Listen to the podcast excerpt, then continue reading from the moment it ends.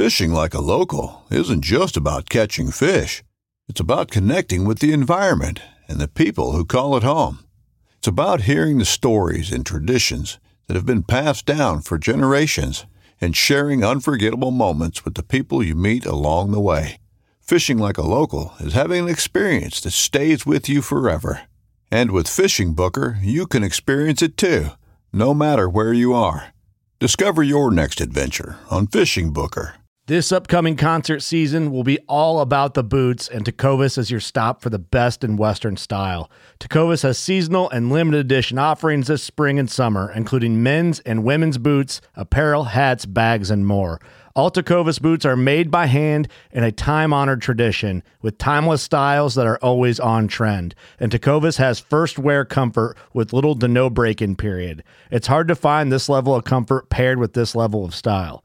Stop by your local Tecova store, have a complimentary drink or two, that's WCB style, and shop new styles. The smell of fresh leather and friendly staff are at your service. Many stores even have leather custom branding to make your boots truly personalized. And with regular live music and events, there's no in store experience like it. If you can't make it into a store, just visit tecovas.com. That's T E C O V A S.com. They offer free shipping on all boots, as well as free returns and exchanges, and ship right to your door. Go to tecovas.com and find your new favorite pair of boots today. Welcome to the Whitetail Legacy Podcast. Tomorrow is opening day. This morning, didn't have a great hunt. Deer didn't move like usual. We just got set up in the middle of this bedding thicket. Um, saving this spot for the rut. It's a nice, I think it's a nice buck.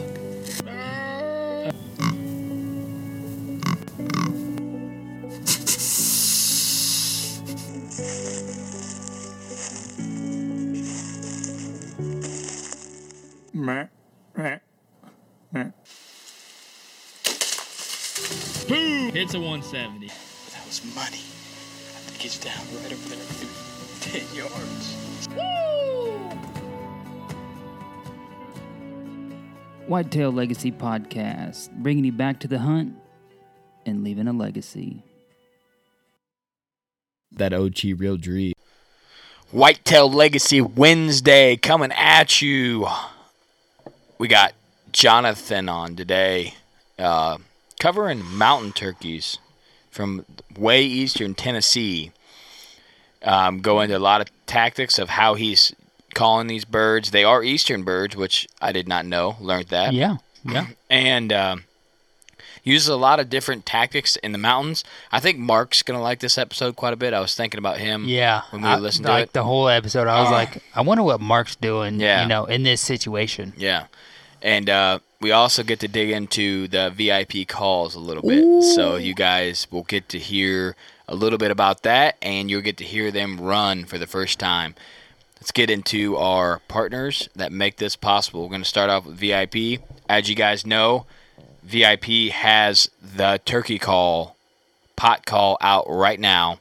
Um, VIP special edition all American made, veteran made product. Um, me and homie may have got a first round pick customized May have. um, of the product, and it's awesome, man. Uh, Double sided call. Um, shout out to Matt and Cindy for making that happen for us. That was a huge surprise we had no about. Matt's been hinting that he's got stuff going on for a month, I and, know, he, and he got us. But we got him good in this episode. right. You wait for it, Matt. It's coming hardcore, bro. Um, but yeah, you got the VIP shout out. I do. Uh, this week's VIP veteran broadhead shout out is Adam Danger Destroy. Uh, he was wounded in 08 and he co founded Hookset Brothers Combat Recovery with another wounded veteran. And they found their own peace through the outdoors and decided to share their own experiences in outdoor therapy with other vets. So, Adam, um, everybody here at Whitetail Legacy, VIP and Matt and Cindy, thank you for your service and your enthusiasm to share it with other vets. Yeah, thank you very much, Adam. We appreciate everything you do for us and for veterans. Um, if you guys want to check out the VIP line of calls, it is on their website, and you can also contact Matt directly through the Facebook page. His number is there to order your calls to get them before turkey season because it is coming up quick, and that's why we did this episode and released it first. Um, let's get into ScentLok. We're going to cover the base layer. Has the same carbon alloy to combat extreme odor production. Um, and it has a comfort stretch technology that's 360 degrees stretch for your base layer. Um, it's also super warm and uh, really smooth and, and lightweight for how for how warm it is. A heavy base layer is kind of something I don't like. And then I'll also I don't like a tight base layer because I got some of that. Like my sister Right. bought me some, and it is almost too tight. You know what I mean? Nut hugger. Yeah, yeah. So they got the baseline layer going on. Check it out. Um, ECW, e, ECW calls. Um, we were just at uh, Elmwood with them. His custom duck call line, individually through the year, that was something very special that he puts a lot of work in. Their Mhm. call, the calls would never be duplicated ever in their life. No. And one thing I liked about it this year is he put that nice polyurethane finish on the calls. Yeah. And it just gave it that extra pop. Mm-hmm. So I really like that addition this year. Yeah. Ingram's Outdoor Obsession, all your taxidermist needs. Check him out on Facebook and Instagram. If you're around our local area, uh, message us and we'll get you the deets on his work and where you can find him. Yeah, that's deets, not deeks, as what John says. As oh yeah, turkey and, decoys. yeah, and we're trademarking deeks as decoys. So don't no No cool kids can us take and it. John are the only people that can yeah, say that. no cool kids allowed. All right, guys. Hope you enjoy the show. We got Jonathan on. It's Jonathan Shull, or how do you say your last name?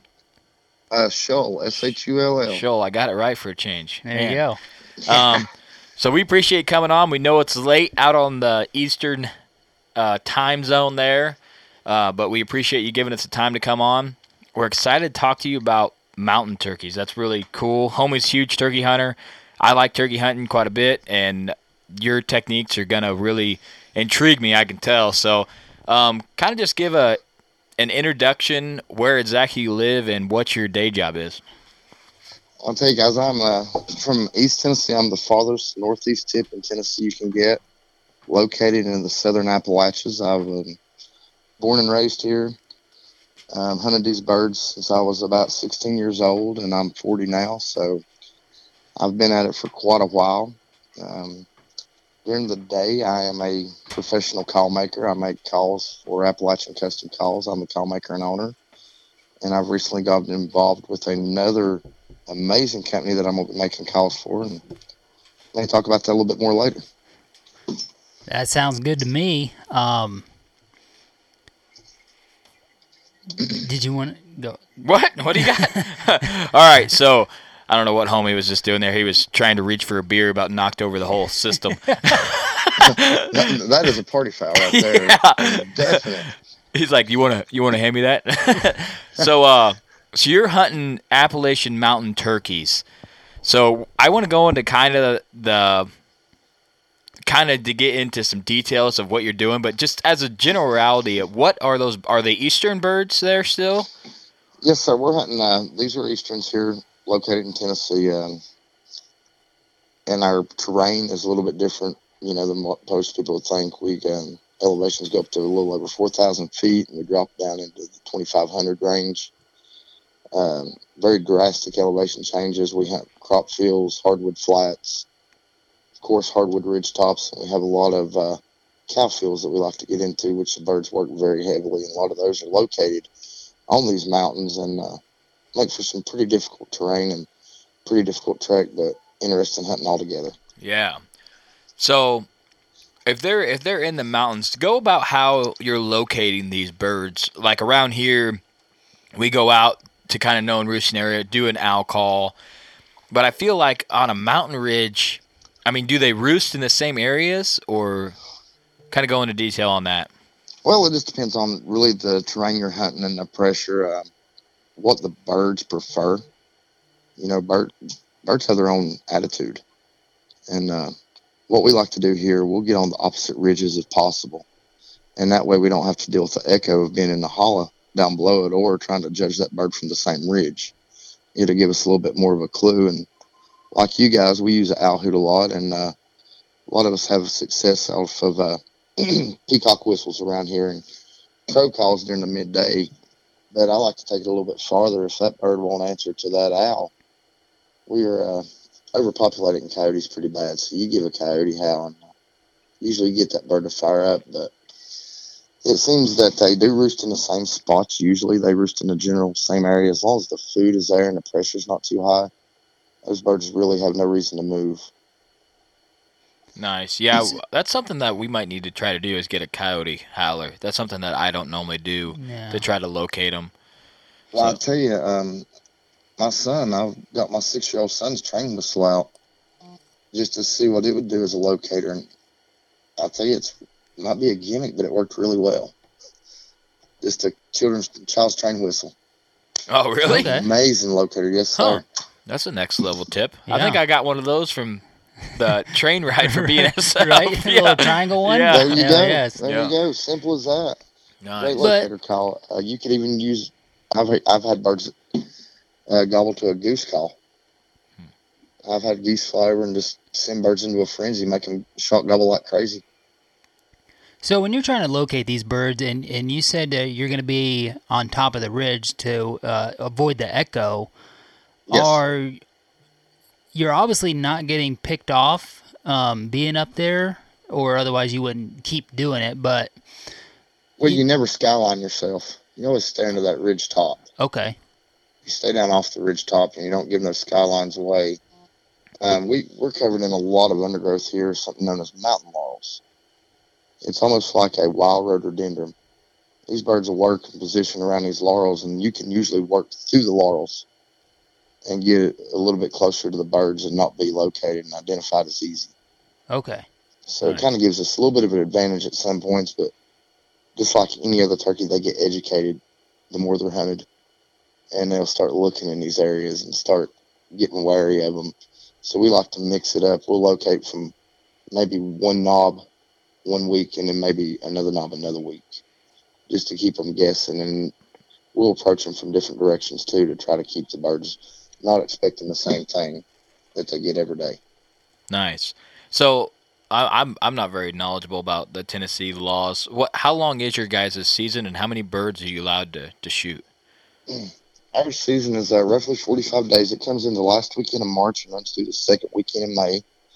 And we have a season total of four bearded birds per year, but you cannot exceed one bird per day. Wow. And we get full day of hunting. There were no noon restrictions. Nice. Oh, man, yeah, you guys are turkeys all over. hunting. Yeah, you can get some hunting in out there. That's cool. Oh yes, sir. I, if uh, if time allows it away from the shop, I like to spend every day I can hunting. Nice. Yeah, we're so limited on time and pretty much we have a weekend to get it done if Yeah. you work and unless you buy tags and it's just it's a it's it's hard, you know. I grew up in Missouri where you have like the 40 day season, you know, and you it just seems like you have so much more availability to go. So that would be a game changer. And then hunting all day, that'd be super nice if you knew where they were roosting to try to catch them coming back up the ridge, you know, from the fields. You can give them time to work and give the time birds to calm down and not have to pursue them so hard. Yeah, is for another sure. thing I love about it.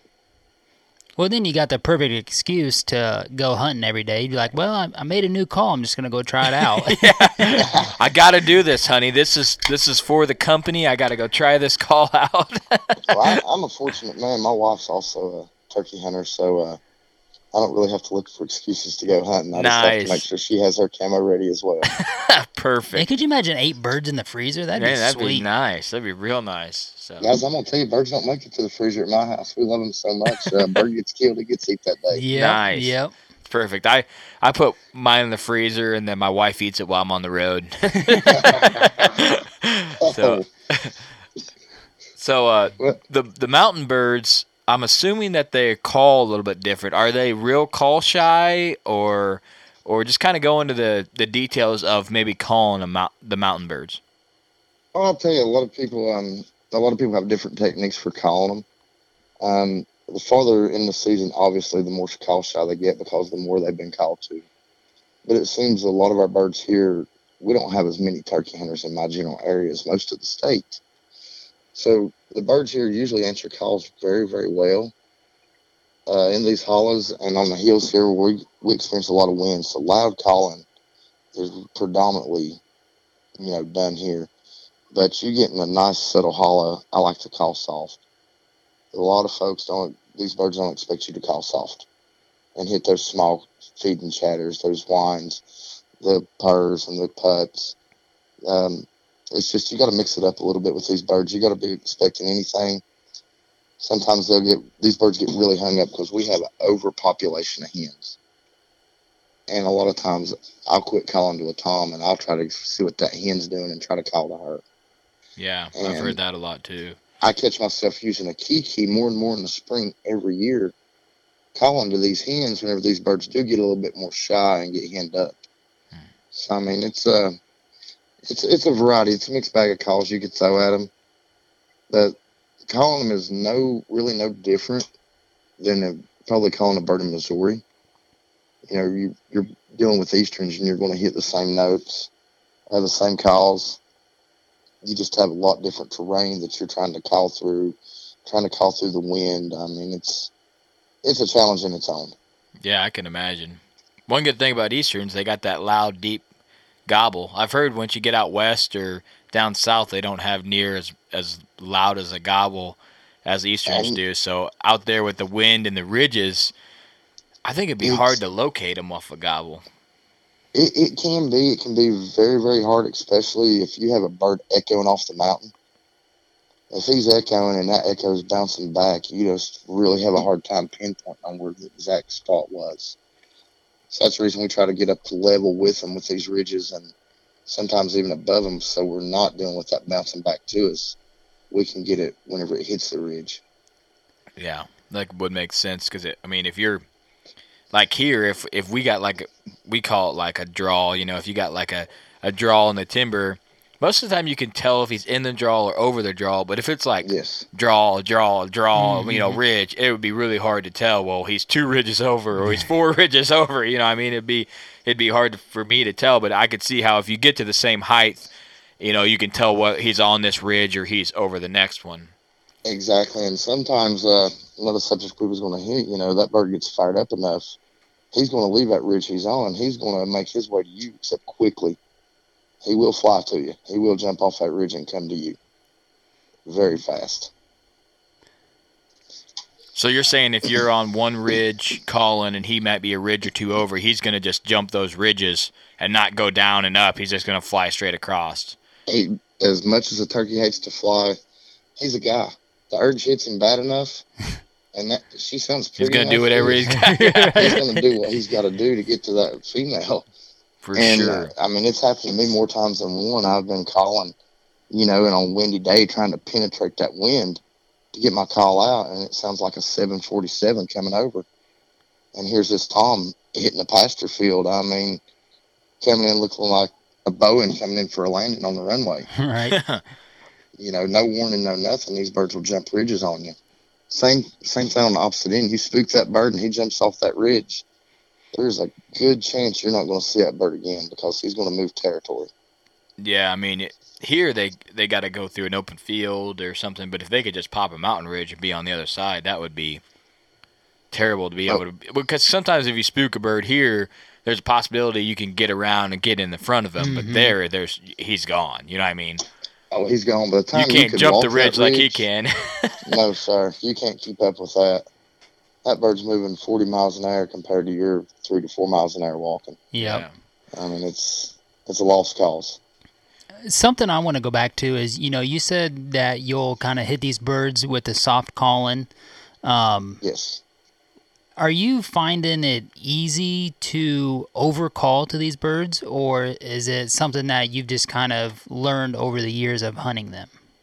Well, that's something I've learned over the years of hunting by overcalling these birds. I, um, being a call maker, you know, you think I would say hit the call more, blow the call more, but in these situations, a lot with these birds right here, less is more.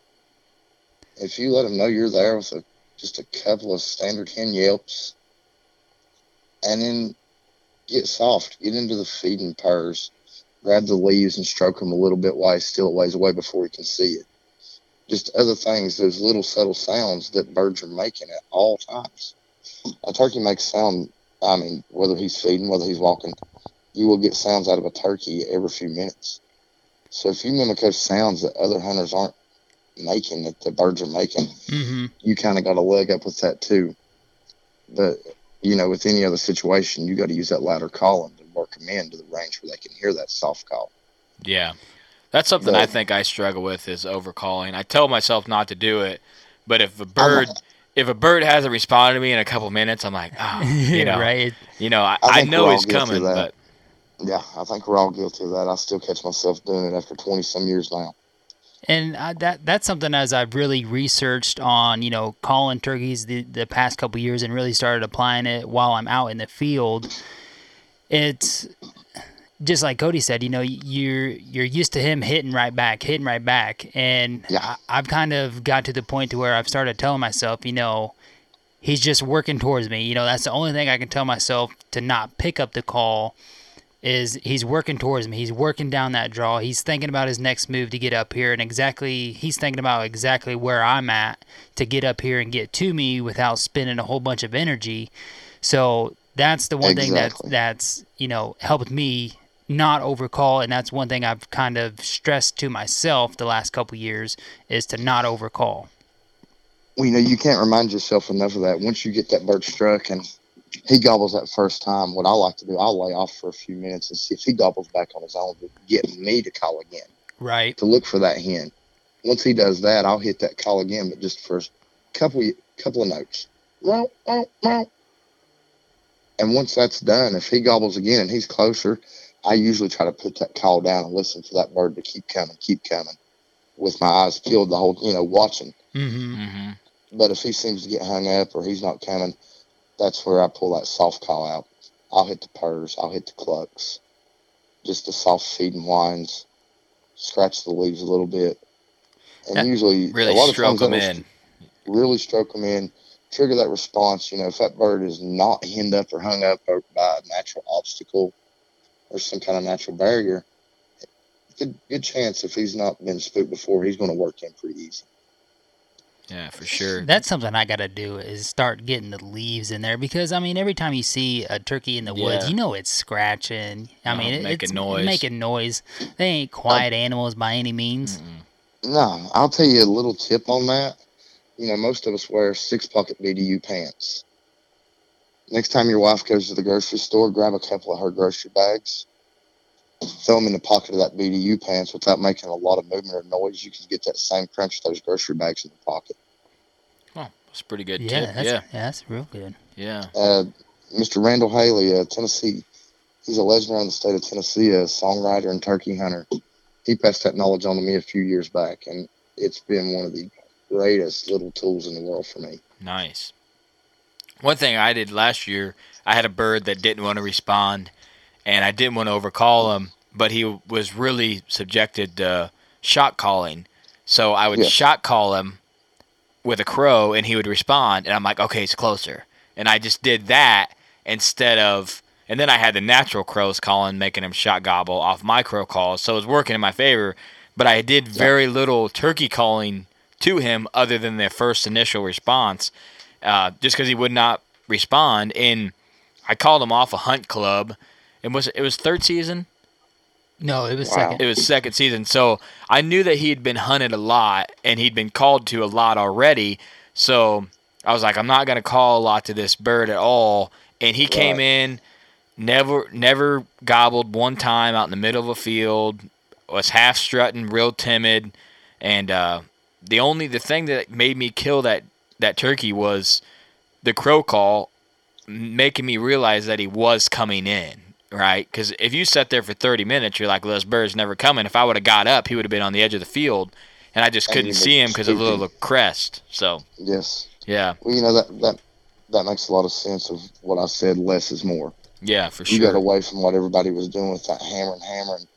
You know, the crow call that is very interesting to me. That's something I'm gonna have to look more into. But he could have associated that crow with food. yeah, You know, a murder of crows, they'll call like crazy whenever they find something good to eat. And just like any other bird, they pay attention to other birds. but the less calling that you done, that spoke more volumes. You know, he you let him know you was there with that initial blast, but then you backed off for the other hunters that was probably in that club were just hammering that bird and making him shy. Yeah. So you appeal to that bird's taste more than what he had been uh, made aware of and the cautions he had already. A turkey can remember. I mean, uh, a lot of folks don't realize that, but I, I really believe a turkey can remember things very well. So just like Cody was saying, you know, that turkey never gobbled when he got in the wide open field. And that's something that I've noticed too. Um, my place has kind of got three sets of timber, an east and a west and a middle, and it's all divided by agriculture field. So, is is that something that you've kind of noticed too, like that you're set up on the field edge, and that turkey knows you're in the field or uh, you know on the field edge, and when he shows up in the field and he you know say you're not running decoys, you're just you know running gunning. It- When when he shows up in the field and he doesn't see anything, do you find that they're not gobbling when they get out there? Well, it just depends on really how hot that bird is. Um, we went through a season here where the birds were very tight-lipped. I honestly don't know what causes that. It seems that from the beginning of the season for us to the end of the season, the gobbles were just so far and few between. The birds would strut, the birds would work, but they would not come in with a sound. So that is that is something that I've honestly had some experience with, but I have to research more.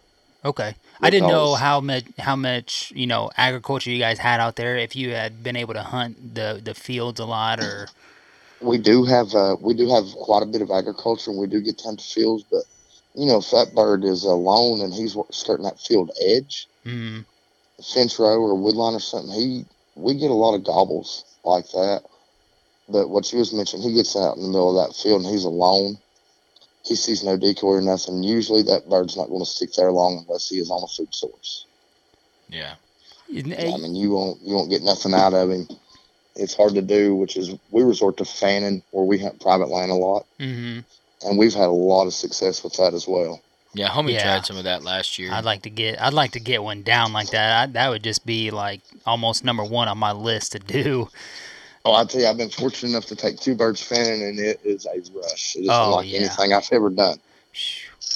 Um, But, but it's it's dangerous. I will say, you know, know where you're going to do it at. Make sure you're the only one on the land. Make sure it's private land.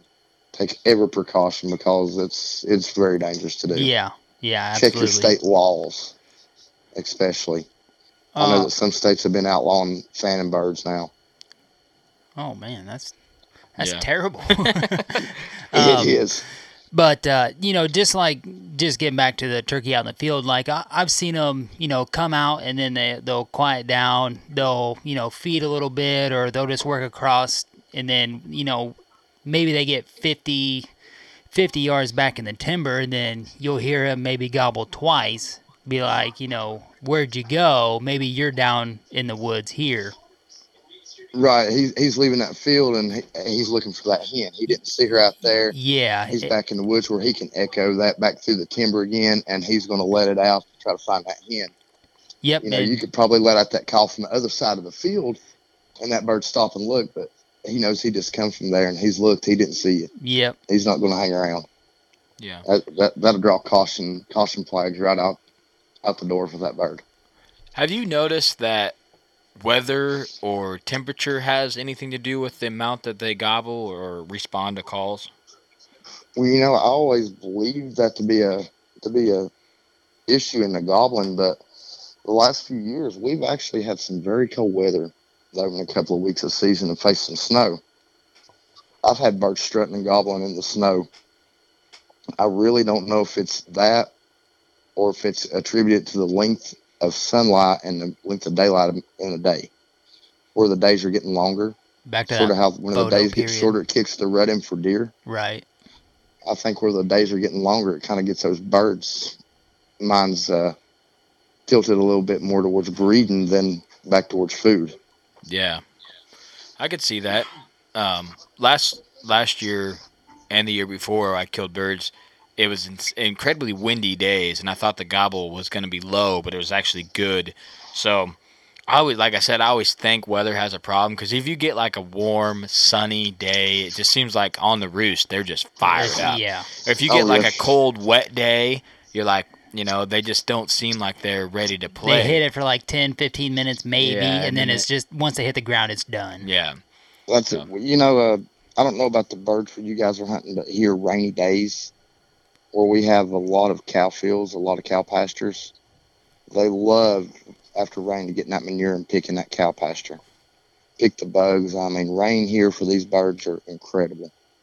Nice. I'd That's rather good hunt tip. a rainy, overcast day than I had a sunny day any day.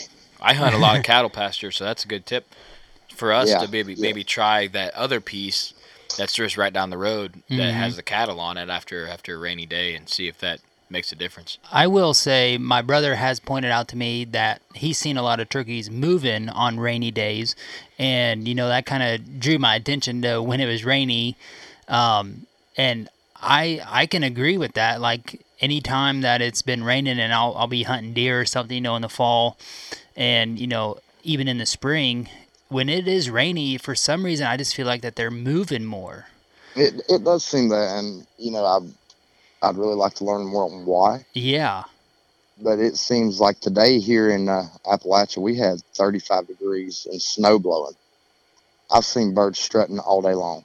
I've seen Huh. birds out in the field all day long. I seen a bird strutting on the way back from Missouri, and it was probably thirty and, and windy today. So they're they're thinking about it.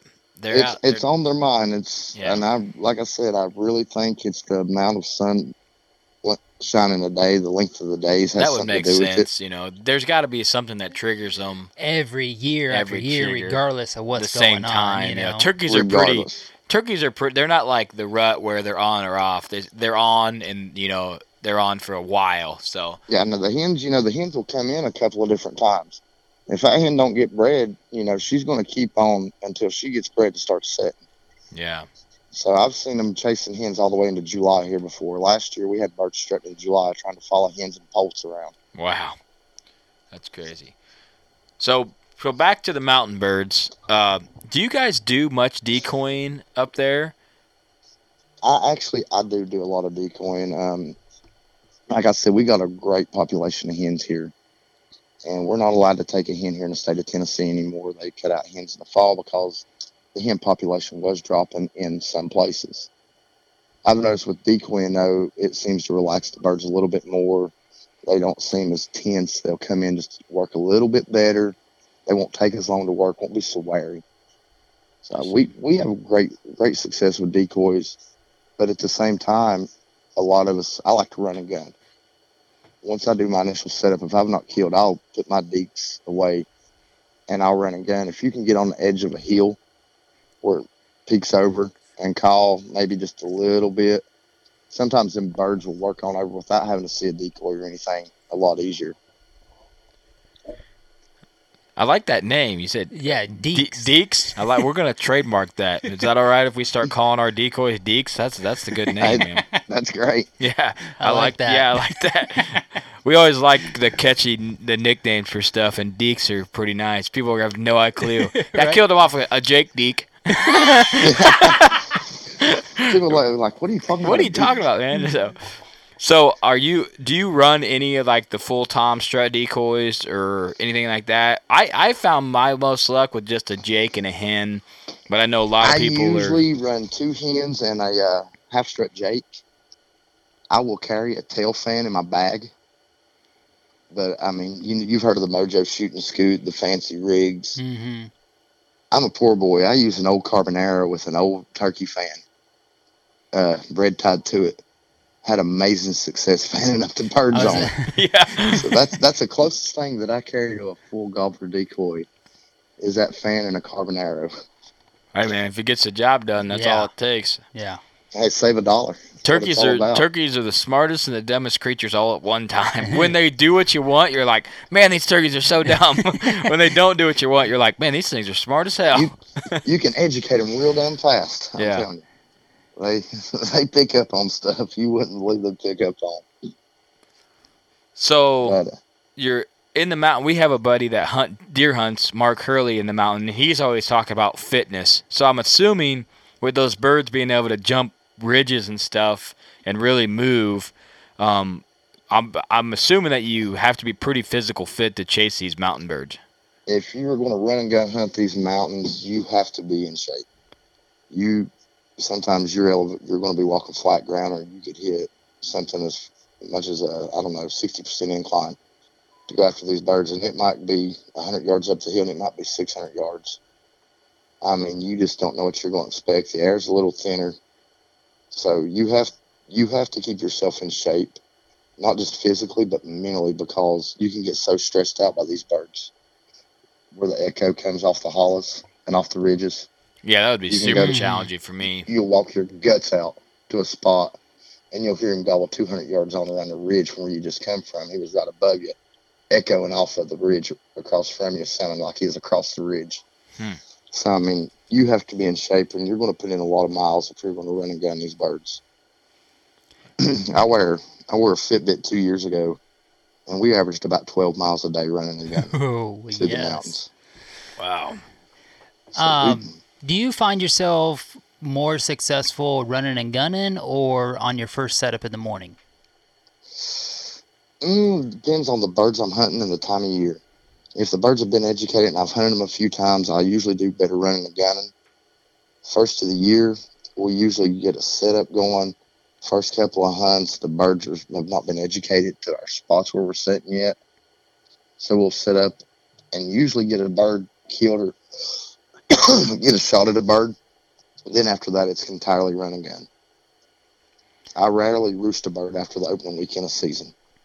Okay, yeah, that, that was going to be my next question is, you know, are you sitting the same spots year after year where you know birds like to frequent or are you changing it up year to year or even hunt to hunt? I change it up hunt to hunt. Okay. Once those birds have been jumping pressure, they might jump ridge, roost spots. I don't know, 200 yards, half a Mhm. mile, a mile. You just got to be prepared to do whatever that bird's feeling like that day. Yeah, it's If it's that not bird's move, you have to know the terrain. That's where again where your scouting and being in shape comes in.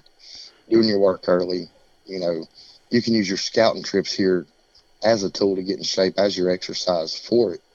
Take your time, notice the terrain, make sure that you're checking everything. Logging roads are a key. a lot of our mountains have old logging roads. hmm There's not a lot of strut zones on the side of these hills. They'll get in these flat logging roads, use them as strut zones. So you know, you keep to the logging roads, you can usually work your way through the mountains a lot easier. But still, yet you have a lot of incline and a lot of downhill, um, rocks, some real slick terrain, slippery terrain. So you have to be prepared for pretty much any situation. Later the year goes, more uh, the threat of uh, snakes come out. hmm We do deal with copperheads and rattlesnakes here in the mountains, so I'm out. so you got to be prepared for any situation. Uh, well, th- that, that's the nice thing about turkey hunting is there's not much prep into where you're gonna be hunting like there is with deer. You know, you can just kind of run and gun and set up wherever you need to. Uh, are are you finding the turkeys like to? You just said you know they like to use the top of them ridges as strut zones. Are you finding that they like, um, to use like a green pasture as a strut zone more than in the timber? I do. Actually, it gives them more room to strut. You know, they're not going to hit them wings. They they sing a little bit better. Yet again, it's all about a show of dominance. They want they want to impress that female by that strut. That's all they're trying to do. You get them out in the field away from anything else, they're going to look like the biggest thing out there. Mm-hmm. Of course, the female's going to love them. So yeah, I find the birds strut a little bit more out in the fields here. Um, they seem to be more vocal though when they're in the timber. Exactly. And so it's just kind of a hit and miss with that. You know, once they get in that field, they'll usually go pretty quiet, but they'll they'll they'll fan out a lot quicker for you. It just seems like whenever I always see it on TV, the turkey's out in like this alfalfa field, and it's just like perfect green grass, and and he's like, you know, he's got the brightest red head you ever seen on a turkey, and he's you know, twelve inch beard, just looking like a boss. I only shoot two year olds. Hey, if guys, they're older than two, I can't kill them. if every hunt was like it looked like it was on TV, everybody'd be a damn turkey hunter. Yeah, for sure. Right, right. For sure. Everybody would turkey hunt on that one. Yeah, I called three times, shot him right out of the roost. That's it. Hunt lasted about 25 minutes, not counting the commercial time. Yeah, yeah, for sure. So uh, I think we'll transition here, and uh, well, I heard from a little bird that you might be making some calls for someone. You heard from one of them two year olds? Yeah. Bro, a two year old from Texas is what I think. He's got a real short beard on him, too. He's got a big truck, though. got a big truck and a real short beard. So, Big uh, trucks and short beards. That sounds right up my alley. right real, I mean, he's got nubs for spurs, too. I mean, there. Nubs for spurs. Yeah. Not even quite a Jake yet. No. Right? Just found his gobble. Yeah. Just found his gobble. He's still getting that broken gobble in there. Yeah, so we heard we heard that you uh you might be making some calls. So let's go ahead and dig into those a little bit and uh and let's let's hear them and talk about what call is.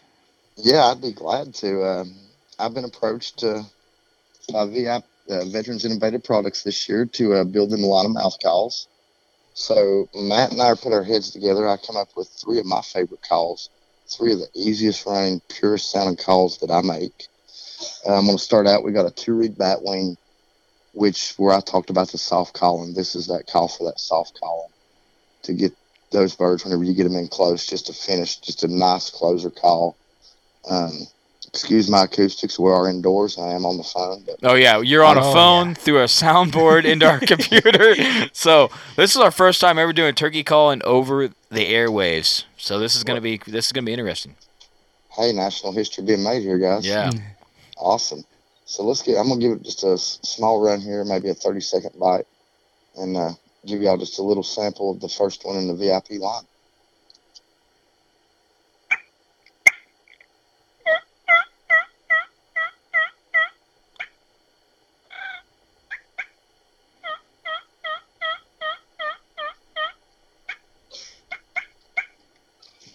That's our uh, two reed bat wing. I like It the is, purr uh, on that. It's a real, real easy to run call. It blows really smooth. It's user friendly. Anybody can use this call and get a good sound out of it. That's I mean, important. It's, it's That's really what great do. to learn Yeah. on. Yeah. The next one that I've put in the line for the VIP call is our three reed V cut. And this call, it can get loud, it can be soft. Uh, just a great all around call. It's got great rasp to it. I'll uh, Ooh, I'll yeah, I like the few raspy notes stuff. of it. Let's hit a few notes here.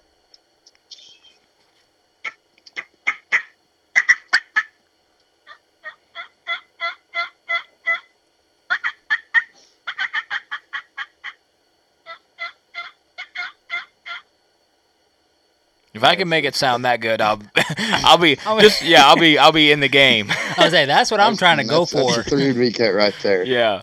That Three call's going to be a V cut. heavy hitter. I have a feeling. Yeah. I like the raspy the raspy call. Yeah, it's per- that sounded Hey. perfect. It's super cool that you Thank have you, you, have two calls there, and then you have two completely different birds. So maybe Well, I'll if you you won't to answer throw- one, you know, then you got another one. You're like, I'll just just try this one. You know, maybe he'll That's answer exactly right. Yeah. We'll throw little sister in there now. This is a three reed ghost cut. This is the one where I like to throw in those key keys, those whistles with the whines. It's a higher pitch call. It sounds like a younger bird. So I'm going to hit a few notes on it right quick.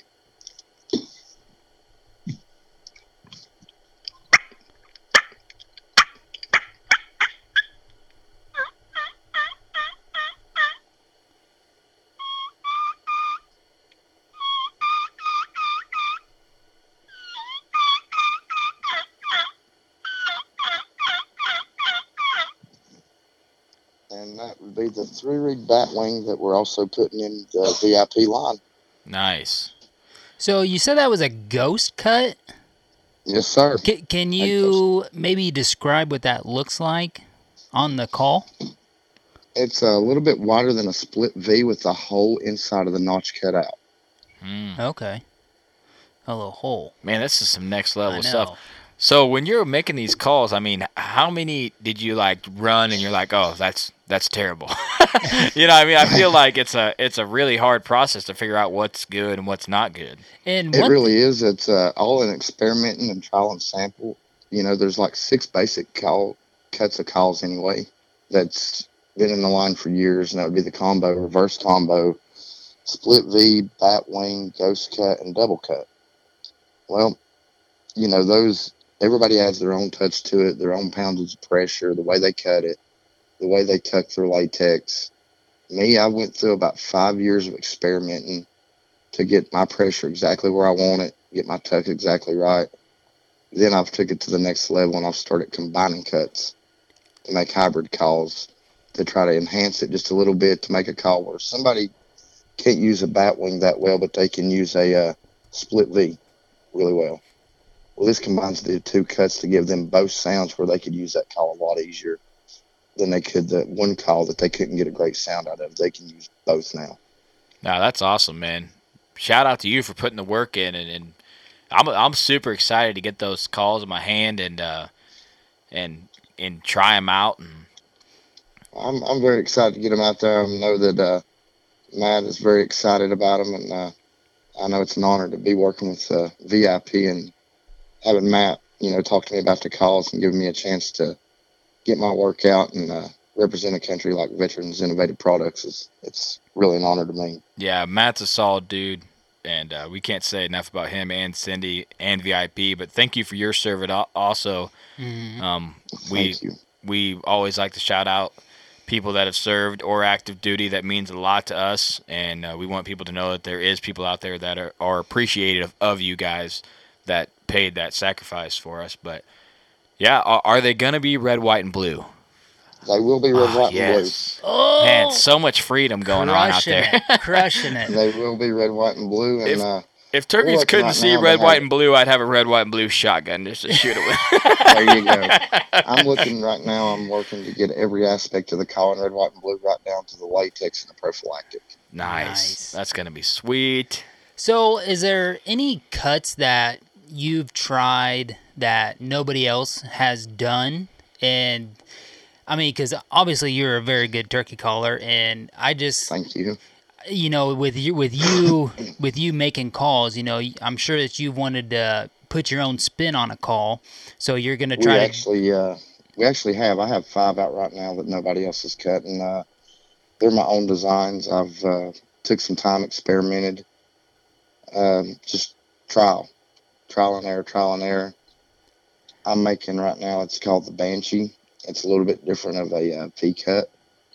It's replaced my box call. You know, I was talking about cutting the wind with a loud call. Mm-hmm. Well, this is a hands-free version of a box call to get that loud call out there. Huh. We also did another call last year or a few years ago called the Plague, which is a batwing call with a double cut, and it has really, really taken off. It uh, it's also an easy blower. It's a two-reed call, but it really has backbone and blows like a three-reed. Gets loud, has a lot of rasp. So that's just a couple that we've come up with on our own, and uh, tried to make a few new adjustments, you know, and tried to push the bar a little bit with. So you said trial and error, trial and error. At what point do you just give up? Because I mean, you're you're a very good caller. At what point are you just like, this ain't this ain't gonna happen? I really don't know because I've not give up on anything, of any of them really yet. There's always going to be a way to figure out a way to cut it. For Maybe sure. if it's something I'm doing wrong, maybe I need to put a little bit different latex in it. I'll uh, I'll weigh out every possible option that I can before I completely scrap an idea. I think it's very cool how you're talking about pounds per pressure. yeah. And like when I pick up a, a diaphragm call, I just throw it in my mouth, and you don't realize how much work and time and you know strategy have went into that call to make it produce that sound. You just blow on it, read on the back of the pal- pack it uh-huh. says say this, you know, and then you're like, okay, I'm in the game. But You know, there's a lot more involved in it than you'd really imagine because you start out with just a metal frame, a piece of tape, and a few square pieces of latex. That's all it is. wow, And you know, there's I, I can't take credit because there's so many other great call makers out there who've paved the way for people like me and uh, some of my other brothers that are call makers that are really, really excellent call makers in themselves. I mean, the possibilities are endless, and it's really just a great experience. You know, a great brotherhood to be part of the call makers. Yeah, shout out to you, man. That's a that's something that's super cool. It's you know, once you have that skill, it's it's something that you're you're a craftsman, you know, in art and you making a product, you're helping me be successful every year, you know. So so that Well, that's- that's huge. I mean, I I mean, if I made something that made people successful, that would be a super awesome feeling. Well, so. especially like he said, you know, he said a couple times, you know, anybody can can make this call work. Mm-hmm. So I I think a lot of people are intimidated by mouth calls. Yeah. So you Well, know, that's that's what that's what I want to do is take the uh, expensive pricing and the intimidation of a hard to blow call hmm out of it. Every call that I put out of the shop touches my hands. Nobody cuts a call but me. that and is I don't approve is- of it, and it gets to my wife's hands who packages the calls, it gets the double inspection because I'm pretty strict, but she, whenever it comes to it, she's about the best quality control because she's got an eye for it. nice. That's cool. You got a backup I'm gonna say you teamwork. you sound like a pretty strict guy. yeah. You, you guys should meet my wife. That's a perfect answer. She's probably got a lot going on with my wife. It's kind of the same, Yeah, kind of the same kind of right. style. yeah, but it's it's a family thing for us. Her and I are the only ones who uh, build our calls, and we're we're looking uh, looking forward to building these calls for VIP. We're just we're super excited. That is very exciting, Matt's man. given us. Yeah. you know, and and just like I was talking about the intimidation factor, like you know, I had maybe thought about doing a mouth call for you know three, four years before I actually dove into it, and just because I had heard you know some of these you know double double calls, triple latex can get you know very time consuming Tricky. trying to learn them, and you know you don't want to go out there and your calling be the reason that you're not successful. When you could just go out there and you know get the old box call out and do a couple yelps on it and you know when you've had success with it it's hard to go against what's worked for you in the past. So i definitely like that you know you're trying to make these calls available for anybody to run. And one thing, yeah, one thing I will say about mouth calls is if you have a bird close and you need to finish them, mouth calls is the only way. Unless you have someone behind you, because you can't conceal that movement. Yeah. No, hands free. I I carry a pot call. Actually, I carry a couple of pot calls, but I don't think it's been out of my vest in probably four to five years now. That have been sitting there collecting dust because, you know, for me, I, I practice with the mouth call every day, every day, and it's just become second nature. And you know, anybody you get that first mouth call, if you keep working with it and working with it, you're going to get the hang of it. It's just all about whenever you feel comfortable. So I mean, I can't emphasize it enough. You know, if somebody's starting out with a mouth call or even a veteran, practice, practice, practice, So- practice, practice, practice. So this might have been something we should have hit at the beginning. Uh, um, what made you want to be a call maker? Well, I, t- I was. It started um, whenever I was about 15 years old. I was bow hunting, heard my first turkey gobble, become obsessed. Uh, killed my first turkey at the age of 17. Bought a mouth call that year, and I really loved it. My dad actually bought me an old Mad call maker. It was a simple plastic box where you could stretch your own mouth calls. I really enjoyed it, and I kept on making them, kept on making them and I always wanted to be do something in the outdoor industry. Well, I got so used to making my own calls and got pretty decent at it. I, not to toot my own horn.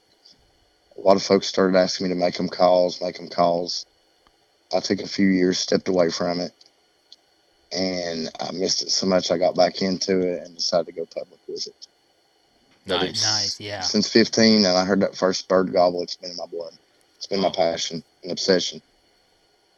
Yeah, it's hard to get those that turkey gobble. No. Every year I'm like, ah, turkey hunt, and then it gets close, and I'm like, okay, yeah, turkey Yeah. hunting, Right. you know, what I mean, it's it gets you pumped, you know, and it's something It is, um, special.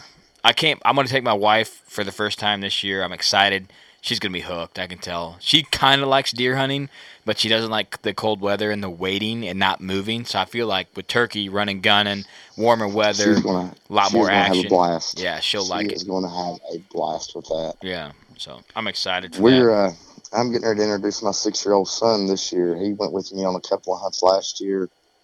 We've uh, got him a 410 this year. Got him some TSS. So The we're gonna be TSS is bad, man. That stuff Hey, is it- awesome. It's, it's revolutionizing things for a lot of people. I'm, yeah, I'm not a person who shoots birds at 60 yards, but hey, if it's something you want to do and you want the bird bad enough, yeah, this is going to allow you to do it. for sure. So my, my dad got back into deer hunting in 94 since he, you know, did it as a little kid. And then in 94 he started back up.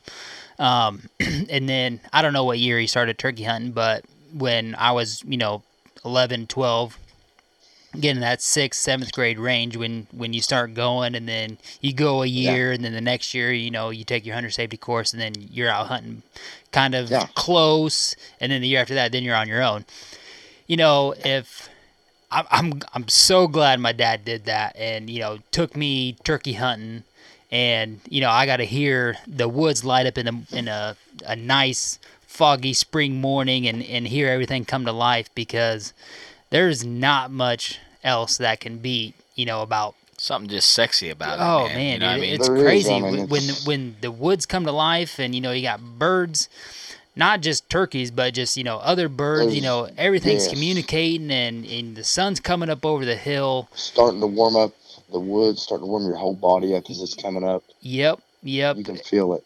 So uh, you know, Magical. a, a, a turkey goblet is something that that I long for. I've I've got a really good passion for turkey hunting, uh, probably a little bit more than just your average guy. and it's the uh, worst addiction you could ever get, but the It- greatest at the same time. it is and uh you know there's a the property that i hunt there's a there's a donkey that's next to it and on a nice cool november morning that donkey will get fired up and it, will kind of get a couple two or three turkeys fired up along with it I was gonna say, I bet you that donkey triggers shot gobbles oh all the yeah time. dude it's sweet It I've is had cow, sweet I've had cows go to balling and Hey man, shot gobbles we just million dollar idea right there. Donkey call, shot gobble all day. let me the- see what we can get. in yeah, get the donkey here. call and a mouth call. I'm your man. There we go.